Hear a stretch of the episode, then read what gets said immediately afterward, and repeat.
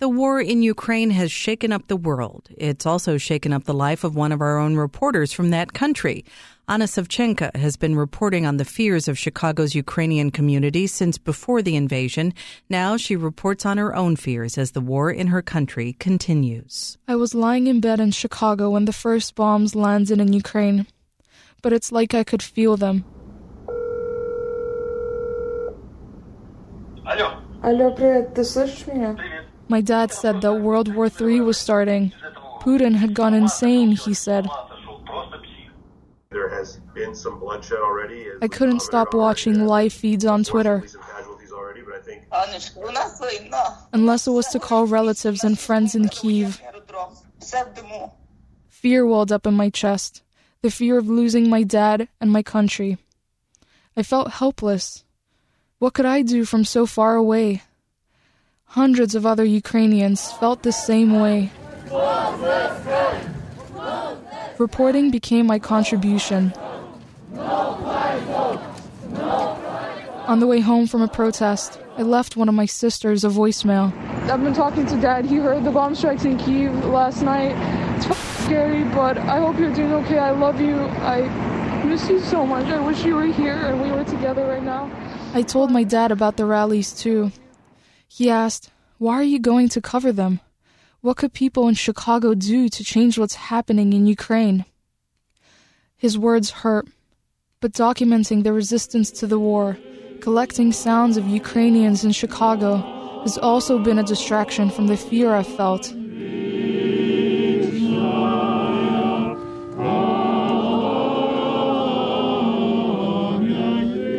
When I'm not reporting, this fear shows up when I look at the Chicago skyline and I imagine the high rises exploding in front of me.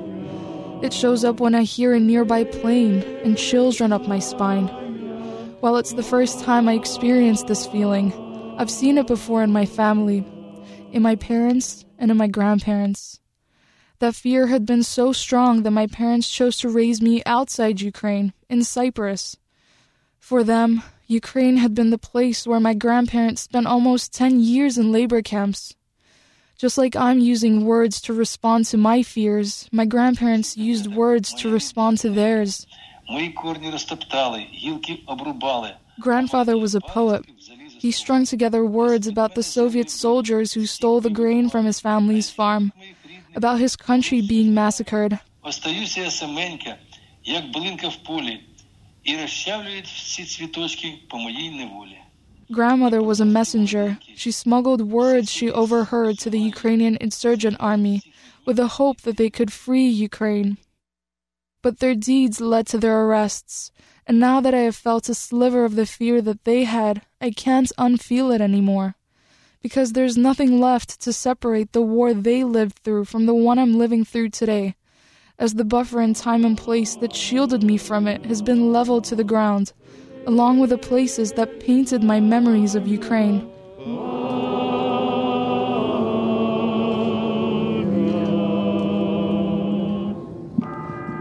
A week into the war, my dad reached the western border of Ukraine. He called to tell me he was safe. My dad said he was glad his parents didn't live to see this, but I'm seeing it. A neighbor I grew up with was shot a day before my dad had fled, though he was 22, just a year younger than I am. He had been defending Kiev. I forget sometimes that he's gone, and when I remember, my heart aches. But things like Granddad's poems or the songs I hear at rallies in Chicago keep me going. Being present and hearing Ukrainians sing about their grief, our grief, has helped me face my own. It's how I'm dealing with my fear by standing with a microphone in hand and recording what I hear with tears in my eyes.